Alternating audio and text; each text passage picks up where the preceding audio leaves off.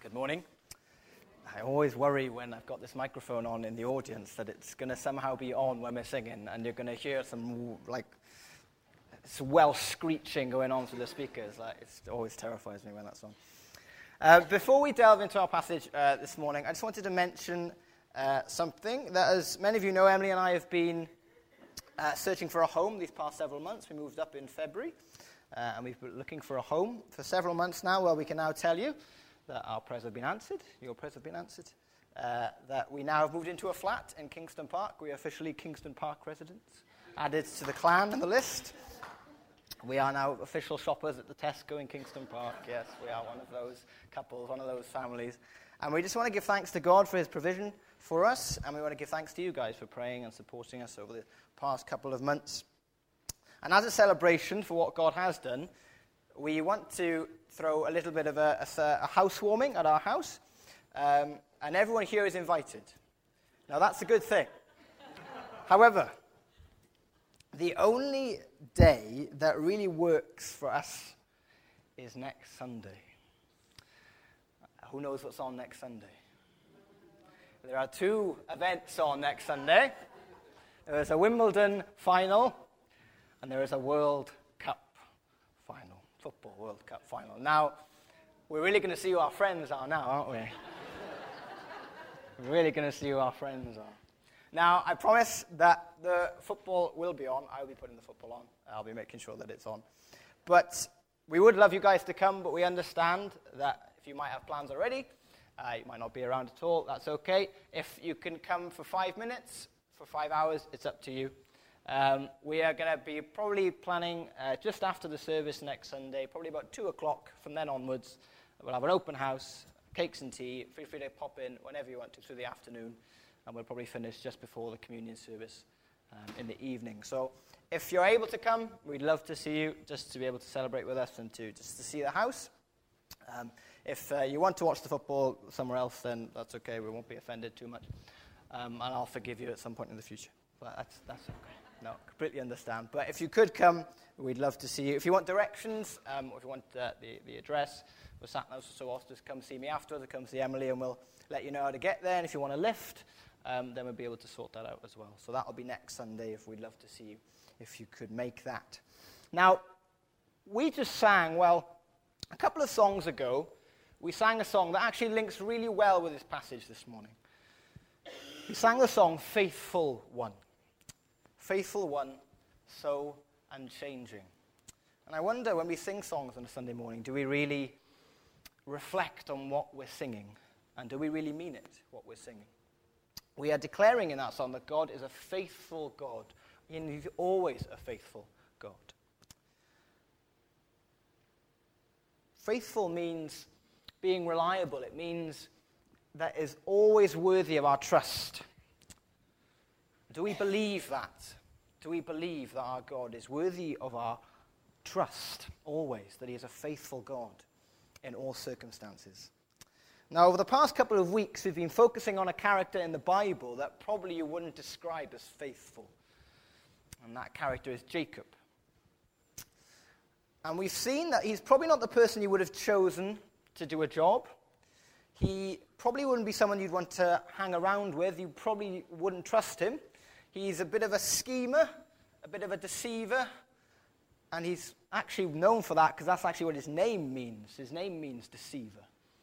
And that was demonstrated in his character. As we've read in the chapters in Genesis, he's cheated his brother, he's cheated his father, he's cheated his uncle, and he's had no end of bother with his family. I tell you, if Jacob's life could be easily used as a storyline for a soap, I think. Like, his life through those chapters in Genesis is quite mad and erratic, and just a bit crazy, really. And he's not really the type of character that we want to see as an example. And throughout his life, he sought to do things his own way and not God's way. And last week with Andy, you looked at Genesis chapter thirty-two and thirty-three, and you looked at how Jacob needed to be brought down a peg or two. He needed to be brought low so God could teach him that he needed to rely on him for everything in his life. And maybe this morning, there may be someone here who feels like God is saying to them, you need to have control. Let's have me, let me have control in your life. So we're going to read Genesis chapter thirty-five. If you have a Bible, please turn to it, or if not, I'll be reading it out to you. But we're going to learn in this passage if God has really broken through to Jacob. Has God really broken through to Jacob? Can we now say that Jacob is a man who trusts that God is faithful? So I'll read Genesis chapter thirty-five to you. Then God said to Jacob, "Go up to Bethel and settle there and build an altar there to God, who appeared to you when you were fleeing from your brother Esau." So Jacob said to his household and to all who were with him, "Get rid of the foreign gods you have with you, and purify yourselves and change your clothes. Then come, let us go up to Bethel, where I will build an altar to God, who answered me in the day of my distress, and who has been with me wherever I have gone." So they gave Jacob all the foreign gods that they had, and the rings in their ears, and Jacob buried them under the oak at Shechem. Then they set out, and the terror of God fell on the towns all around them, so that no one pursued them. Jacob and all the people with him came to Luz, that is Bethel, in the land of Canaan. There he built an altar, and he called the place El Bethel, because it was there that God revealed himself to him when he was fleeing from his brother. Now Deborah, Rebekah's nurse, died and was buried under the oak outside Bethel, so it was named Alon Bakuth. After Jacob returned from Paddan Aram, God appeared to him again and blessed him. God said to him, "Your name is Jacob, but you will no longer be called Jacob. Your name will be Israel." So he named him Israel. And God said to him, "I am God Almighty. Be fruitful and increase in number. A nation and a community of nations will come from you, and kings will be among your descendants. The land I gave to Abraham and Isaac I also give to you, and I will give this land to your descendants after you." Then God went up from him at the place where he had talked with him. Jacob set up a stone pillar at the place where God had talked with him, and he poured out a drink offering on it. He also poured oil on it. Jacob called the place where God had talked with him Bethel. Then they moved on from Bethel. While they were still some distance from Ephrath, Rachel began to give birth and had great difficulty. And as she was having great difficulty in childbirth, the midwife said to her, "Don't despair, for you have another son."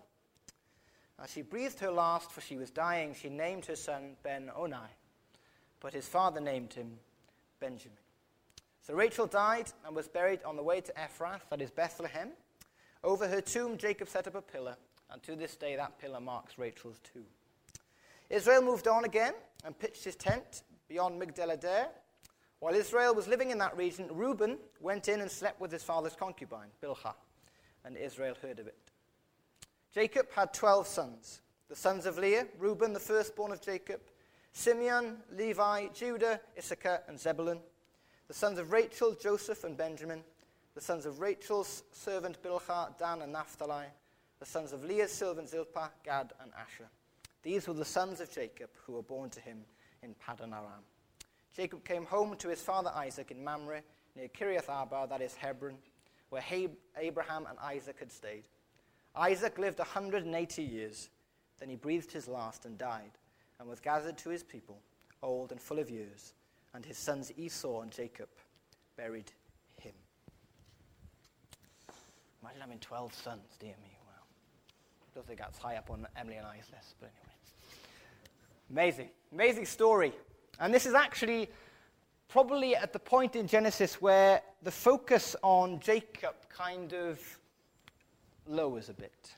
After the chapters after this, it kind of draws more focus onto Jacob's sons. So this is kind of a bit of a summary of where Jacob is uh, on his journey. Now, before we delve into the passage, I have to say that we have got to have a little look at Genesis chapter thirty-four, because a lot of the context of this passage in chapter thirty-five is based on chapter thirty-four. We're not going to cover it this morning, but just for some context, last week you talked about Jacob's wrestling match with God and his meeting, uh, Jacob's meeting with his brother Esau. And then after that, Jacob and his family go to a town called Shechem.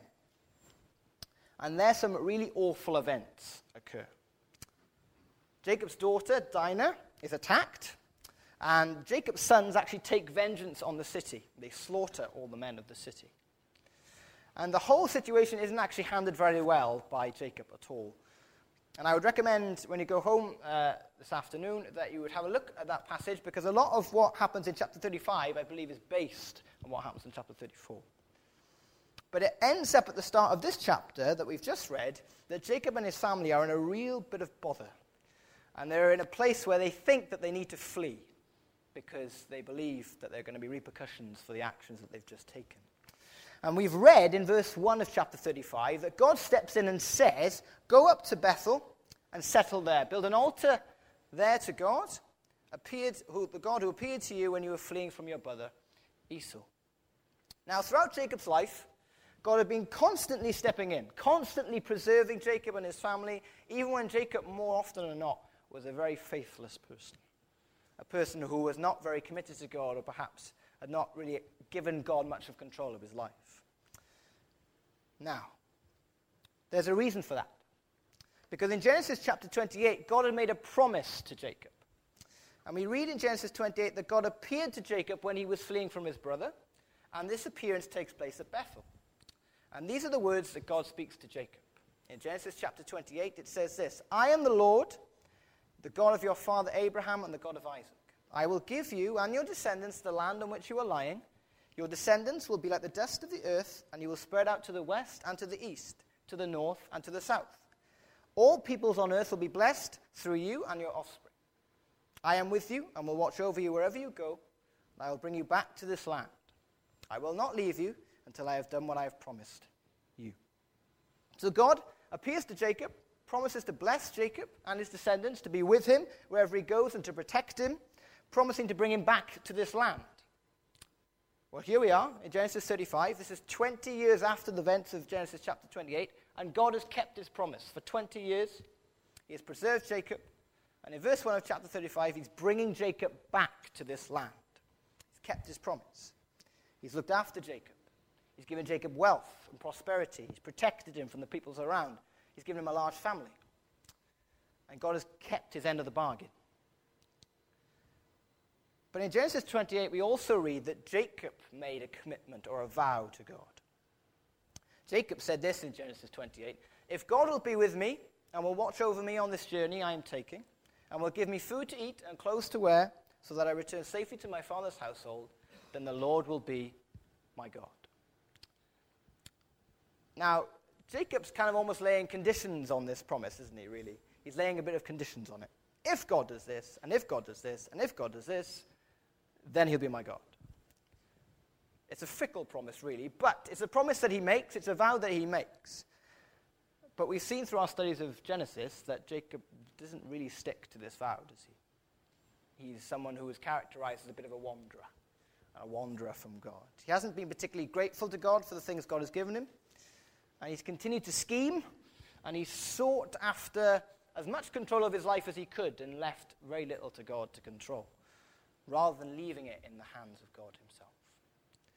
And after the events of chapter thirty-four, it could probably be argued that God is stepping in in chapter thirty-five and saying, you need to be reminded of the promise that you made to me, but more so than that, you need to be reminded of the promise that I made to you. God wants to remind Jacob of his faithfulness to him, that he has kept and will continue to keep the promise that he made. Now, that it's been God that's been protecting Jacob. He's cared for him. He's blessed him. He's made him wealthy. God has done all of it, not because Jacob deserved it. We've seen that he's probably one of the least deserving characters in the Bible, really. He's not someone that we would probably choose to bless or choose to gift something to. But God has chosen to bless him. Not based on anything of Jacob, but because he's a God who seeks to give and seeks to bless and show himself to people. Now, those of us who are Christians this morning, that should stir something in our hearts. Because Jesus came so that all people may have a relationship with God and receive his forgiveness. And it's not based on anything that we as a person can do or are. The Bible talks of the separation of people from God because of our sin, because of the bad stuff we do, because of the mistakes we make. And we all make mistakes. And we can't get rid of those mistakes. We can't get rid of that sin. It causes a barrier with God. because God is holy and pure and right. And God sent Jesus to die and rise again so that sin could be removed. And if we believe and trust in Jesus, that's the forgiveness that we receive. And the focus of that is that God did it himself. We can't get ourselves to be saved. We can't save ourselves from hell. We can't save ourselves from hell. God had to step in. God had to send someone. God had to send a Savior. That Savior is Jesus. We've remembered his sacrifice for us in communion, that his body was broken and that his blood was shed because God had to step in. God did all of it. And the Bible asks us to repent, to turn away from the lives that we're living and to follow Jesus. Why? Because Jesus is God and Jesus created us. Jesus created you. Jesus thought of you before the foundation of the world. He created you. He loves you. Each one of us here this morning. And he seeks a relationship with you. Jesus accomplished everything for us. Therefore, we should be so thankful. And this is the lesson that Jacob is having to learn in this passage. That it's been God who's been caring for him, and it's been God that's been blessing him. And so God, he summons Jacob to Bethel. And as I'm thinking, perhaps God this morning is calling someone here back to him. Maybe there's someone here this week who's had a really tough week, a really tough month, a really tough year. Perhaps you've strayed from God, you've wandered from him. Maybe this is a moment where God is asking you to come back, to come back to Bethel, to come back to him, to his presence, to return to a good and healthy relationship with him again, maybe. Recently, I've been reminded that how God has led myself and Emily here to Newcastle. It's not the way I would have done it. It's not over the time scale I would have done it. It's not the way of jobs that I would have done it. It's not the type of opportunities that I would have taken. It's none of it is the way I would have done it. None of it is the way that I would have planned. And when, I, when we eventually left, it was one of the hardest things we ever did. But what we had to learn through that period was God needs control. God has asked us to give us our lives, and we need to give him full control. And that often means he's going to do things in, th- in ways that we wouldn't understand or we can't explain. Because God wants us to trust him and have faith in him because he is faithful. So, to Bethel. They are called. And Jacob and his family, they need to do something first, though. We read in verse two that Jacob says to his family, "Get rid of the foreign gods you have with you, and purify yourselves and change your clothes. Then come, let us go up to Bethel, where I will build an altar to God, who answered me in the day of my distress, and who has been with me wherever I have gone." Now the peoples around Jacob and his family would have worshipped all types of idols, all types of false gods. And we learn that th- this has actually had an impact on Jacob's family and on the way they live, because clearly some of them have been participating in this idolatry. Clearly some of Jacob's family have been worshipping false gods. And it's even possible that some of them might have even been polytheistic in their worldview. That means that they would have believed in more than one god. That's very possible. That Jacob's family, in this instance, in this situation, were perhaps following different gods. And we've already seen in Genesis in chapter thirty-one that this was already a trait in Jacob's family because we read of Rachel, Jacob's wife, stealing her father's idols. We don't know, we can't, we don't know from the Bible why she stole them. But this may be a link as to why. Because there seems to be a divided loyalty in the camp of Jacob. Perhaps their dwelling in a foreign place in Shechem has influenced their behavior and their worldview. The practices of the people have now crept in. And often it creeps in so subtly, doesn't it? But note, Jacob now insists that they abandon these gods in favor of the one true God, the one who so faithfully cared for them. And it's not a casual decision. It's not like Jacob says, just put them, put those idols in the bottom of the bag, and we'll take them with us, but we'll leave them in the bottom of the bag, and maybe in a couple of months or a couple of years' time, we'll get them out again. It doesn't say that. says in verse four that Jacob, or that they gave Jacob all the foreign gods they had, and the rings in their ears, and Jacob buried them under the oak at Shechem. Now we read in verse three as well that they also purified themselves and changed their clothes. This is not some little thing. This is a drastic change, actually, in the camp of Jacob. Drastic change that even results in a physical changing, in the changing of their clothes. Jacob is actually making a clear statement before God and his family. He wants all defilement and all the impurity that's caused by worshipping false gods out of the camp. He wants a new and fresh start. Even their clothes are changed. Even their clothes are changed. To symbolize the transformation, to show that their allegiance is to Yahweh, the one true God, the God of the Bible. And the worship of these foreign gods has even had an impact on their physical appearance because it talks of these rings in their ears. Now, we don't specifically know what they were, but it is thought that they were just a physical appearance of just um, practices of sorcery or practices of false gods. Just a sort of identification, uh, if you like, of a belief in another god. Now, everyone would have been able to see those earpieces or those ear uh, rings in the ears of the family of Jacob. When they were walking around, perhaps it was a lot easier to have them in. Perhaps it was as if they had one foot in one camp and a foot in another camp. The family were holding on to something of the world and something of God. Something of the world and something of God. Their loyalties are divided. It was probably much easier as they walked around the places in Shechem to have their piercings in, so it symbolized their worship of the gods because they would fit in, because they would not be isolated, they would not be looked down upon. It's always easier to blend into the crowd, isn't it? It's always easier to blend into the crowd. And Jacob is here realizing they need to worship God and God alone. And so he buries these objects.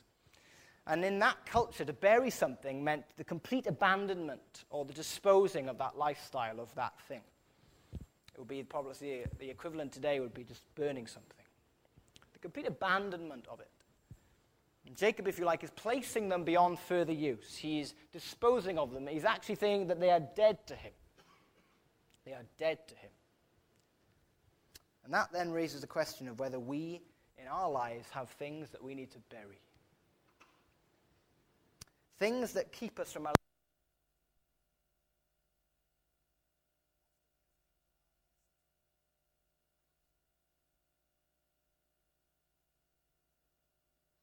that we need to ask God humbly and gently and honestly, God, what are the things in our lives that we need to bury so that my walk with you will be stronger, that my walk with you will be closer? Perhaps this morning there's someone here who's allowing God to have control of some things in your life, but not all of it. It's as if you may be saying in your heart, God, you can have me on a Sunday morning, but the rest of the week is mine. You can't be a part of that. You can have me Sunday morning. You could even have me Sunday all day.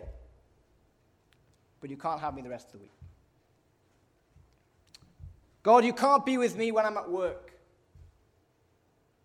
When you leave work for, when you leave your house for work or for school in the morning, do you leave God at your house? Do you leave God at your door? Is he spoken about at your work? Does he even come across your mind? Does he come across my mind? Maybe there are decisions in your life that you won't let God have a say in. Decisions on how we spend our money. Decisions on whether we should get more involved in church activities or in church life. What places I should go.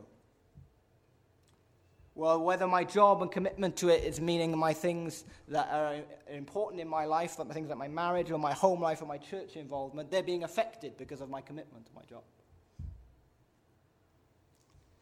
Perhaps the over-reliance on something, on the power or the pleasures of money, on possessions, things that we can get, the gadgets that we have, the clothes that we wear. And these things in themselves, in and of themselves aren't bad things. But if our motives for them are selfish, then we need to take note. We need to ask ourselves, are our identities in those things? Is my identity in the things that I can get? Or how people see me when I wear those things or if I have those things. If we aren't careful, our identity becomes mixed up in the things that actually mean nothing. And we forget that our identity, twenty-four seven, through the week, through the day, every day, is that we are a child of God, saved by his grace, and a representative of Jesus Christ. That's our identity. And that doesn't stop when we head to work in the morning or come back in the night. You know, Jesus even said that you can't serve God and money. You can't do it. It's impossible. Loyalties are divided. You can't do it. You can't serve two masters, Jesus said. You have to choose. We have to choose our allegiance. Is our loyalty this morning divided between God and the pleasures and the things of this world? Perhaps we put our hope or our faith in things which ultimately won't sustain us. Our health, our job, our house, our spouse, our children. Friends, I don't know what it is, but I've been really struck this week that I really need to take a real look and reflective look at my life. Am I holding on to things of the world and things of God? Are my loyalties divided?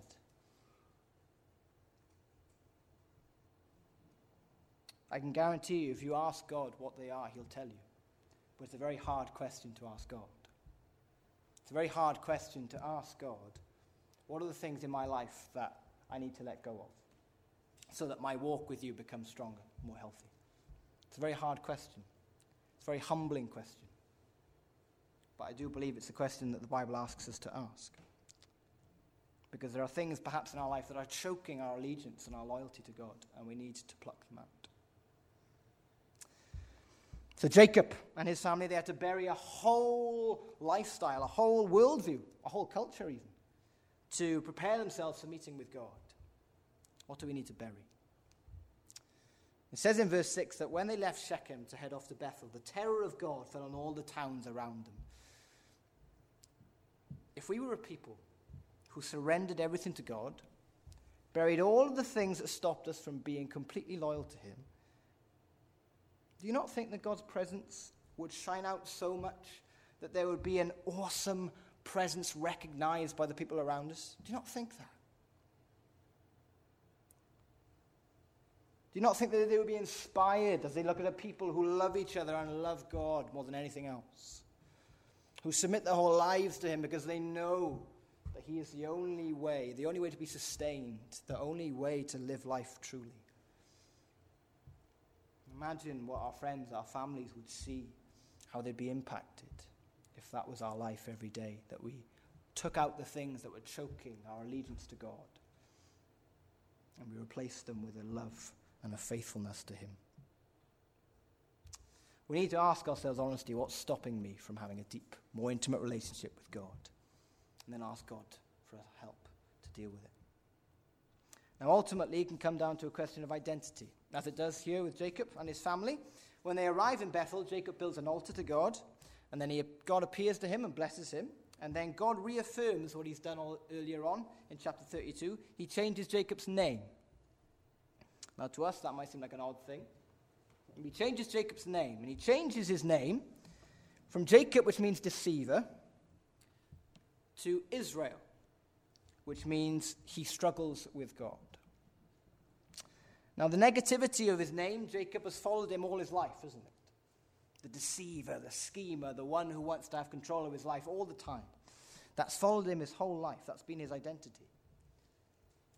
I think part of what God is doing here, not the whole thing, but part of it, is that he wants Jacob to realize that his identity is changing, that he's now a God, uh, a man who follows God. It's now been replaced by a new name, a new identity. And in this chapter, Jacob and his family have been reminded that it is God who has been so faithful to them. They've been a family who struggled with God, struggled to trust God, do things his way, but he brings them to Bethel to remind them of his love and care for them, and to remind them that he has a purpose for them. He shows this in verse eleven and twelve, where God says this to Jacob. I am God Almighty. Be fruitful and increase in number. A nation and a community of nations will come from you, and kings will be among your descendants. The land I gave to Abraham and Isaac I also give to you, and I will give this land to your descendants after you. This verse is so significant because this is a promise made to Jacob by God. It's a promise that was given to Jacob's father, Isaac, and it was a promise given to Jacob's grandfather, Abraham. This is the promise, actually, that is in the Bible we call it a covenant. And this promise was that if Abraham obeyed God and trusted him, he would make his descendants into a great nation, the greatest of nations. These descendants now include Jacob and his family. And God here is reassuring Jacob that he is the heir to this promise. You see, God has always wanted a people for himself. Did you ever think, perhaps, why God created the world? Why God created us? He created us because he wanted a people for himself. He wanted to share himself with other people. He wanted people to dwell with him in community. And since humans have rejected this when Adam and Eve sinned in the garden, God chose Abraham's family to be a people who were blessed by him and experienced his presence so they could then show to the world the presence of God. That was God's plan. Because you see, the promise actually had another motive. In Genesis chapter twelve, God says this to Abraham, "All peoples on earth will be blessed through you." All peoples on earth will be blessed through you. God's actual aim was that all people of the world experienced his blessings, not just Abraham's family. God's aim is that you experience his blessings in your life. God's aim is that you experience him and be blessed by him. God wanted Abraham's family, now at this point Jacob's family, to display to the world what following God was like and to be ambassadors, if you like, for God, so that all people and all nations would be able to encounter God. And today, through Jesus, the Son of God and a descendant of Abraham, we too can have a relationship with God if we trust in what Jesus has done for us. But more than that, we become representatives, ambassadors for Jesus. Did you know that every morning when we wake up as a Christian, we are going out into a world to represent Jesus Christ, the Son of God? Does the responsibility of that hit you? Does it hit me? When we get up every morning, we are representing Jesus Christ, the Son of God, to the world. We are his ambassadors, our representatives. We have a responsibility to be an example of Jesus to the world. This passage, therefore, is key for the whole of the Bible storyline, because the, this promise of all people being blessed through Jacob's family ultimately finds its fulfillment in Jesus. Now, chapter thirty-five. It ends with Jacob's family is now complete. Twelve sons, as I said. No wonder he did have four wives. Twelve sons. Now we've read that he had a final twelfth son called Benjamin. We also read of the passing, sadly, of his wife Rachel and of his father Isaac. And as I said early on at the start of my sermon, the passage now in Genesis now starts to change. It starts to shift into focusing more on Jacob's sons. But I do think there are lessons from Jacob's life that we need to think about as I close. When we now look at Jacob, do we see Jacob as a man of faith? God has been working patiently with Jacob for twenty years, and he's now borne the fruit of this in this chapter. And the lesson then for us is this: we should not get too frustrated when we're feeling the struggles of the Christian walk in this life. Because we see, we often look back and we see what God has done, and we often get frustrated. We often feel overwhelmed by our past or our present failures.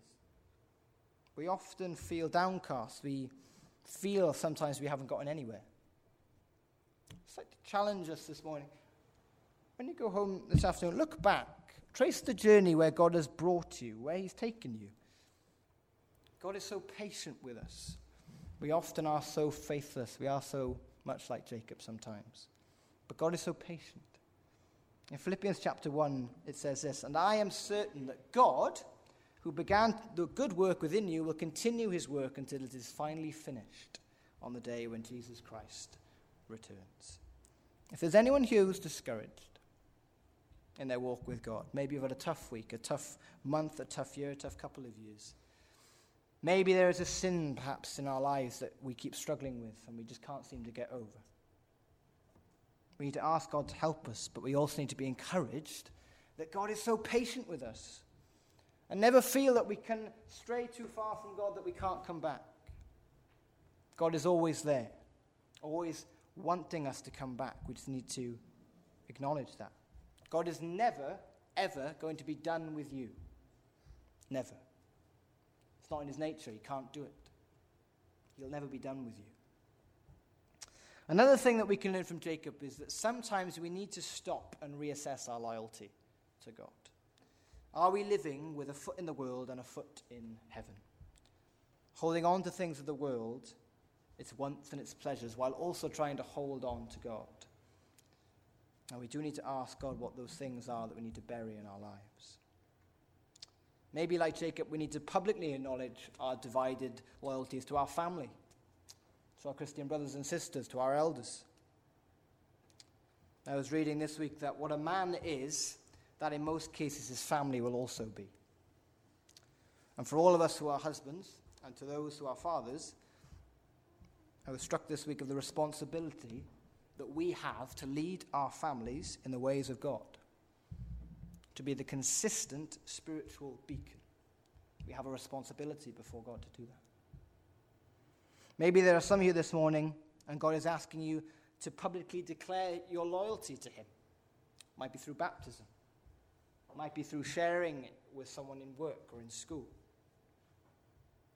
I don't know what God is saying to you right now. I know God wants to speak and is speaking to your hearts and minds right now. I don't know what he's saying. I would just ask that as he's speaking, listen to what he's saying. God will always want to speak. Don't think he's not speaking. God will always want to speak. Acknowledge what he's saying to you. A final lesson then, as I close. This morning we've learnt that our God is faithful. Our God was faithful to Jacob all his life. He kept his promise all the way through. This morning, be assured of this. God is not done with you. He's not done. He can't be. It's not in his nature. He can't be done with you. You may have thought this week that the wor- you might have felt that perhaps you have no purpose, feeling worthless. God is not done with you. It's not true. God finds you so precious, so unique. He made you. He created you. He has a job for you. Be assured that his work with you is not done. He loves you. He actually loves you beyond anything else. He loves you so much he'll never leave you. Perhaps this week you've been doubting God and his work, his presence in your life. You've been struggling. You've been suffering. You're weary. You're tired. You feel like you're in a storm. And you keep rowing and rowing.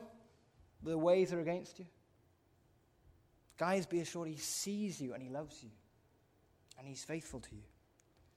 Whatever you're going through, in your job, in your home, in your school, in your college, with your friends, with your family, with your teacher, with your boss, in your marriage, with your children, with your parents, with your loss, with your weeping, with your tiredness, with your health. God sees you. He's not abandoned you.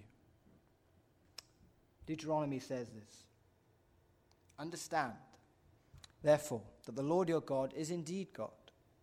He is the faithful God who keeps his covenant for a thousand generations and lavishes his unfailing love on those who love him and obey his commandments. God is faithful. Say that in your heart. God is faithful. Amen? Amen. To close, we're just going to watch and listen to a little prayer. Perhaps as it's spoken, think about where you are with God right now. Think of the things that are in your life that you're finding really tough. Give them to God in prayer. Maybe there has been something in your life that God has been asking you to bury because it's hurting you and it's hurting him. In these next couple of moments, admit it to God, confess it to God, let him speak to you. Let's just reflect on God's faithfulness as we listen. Thank you.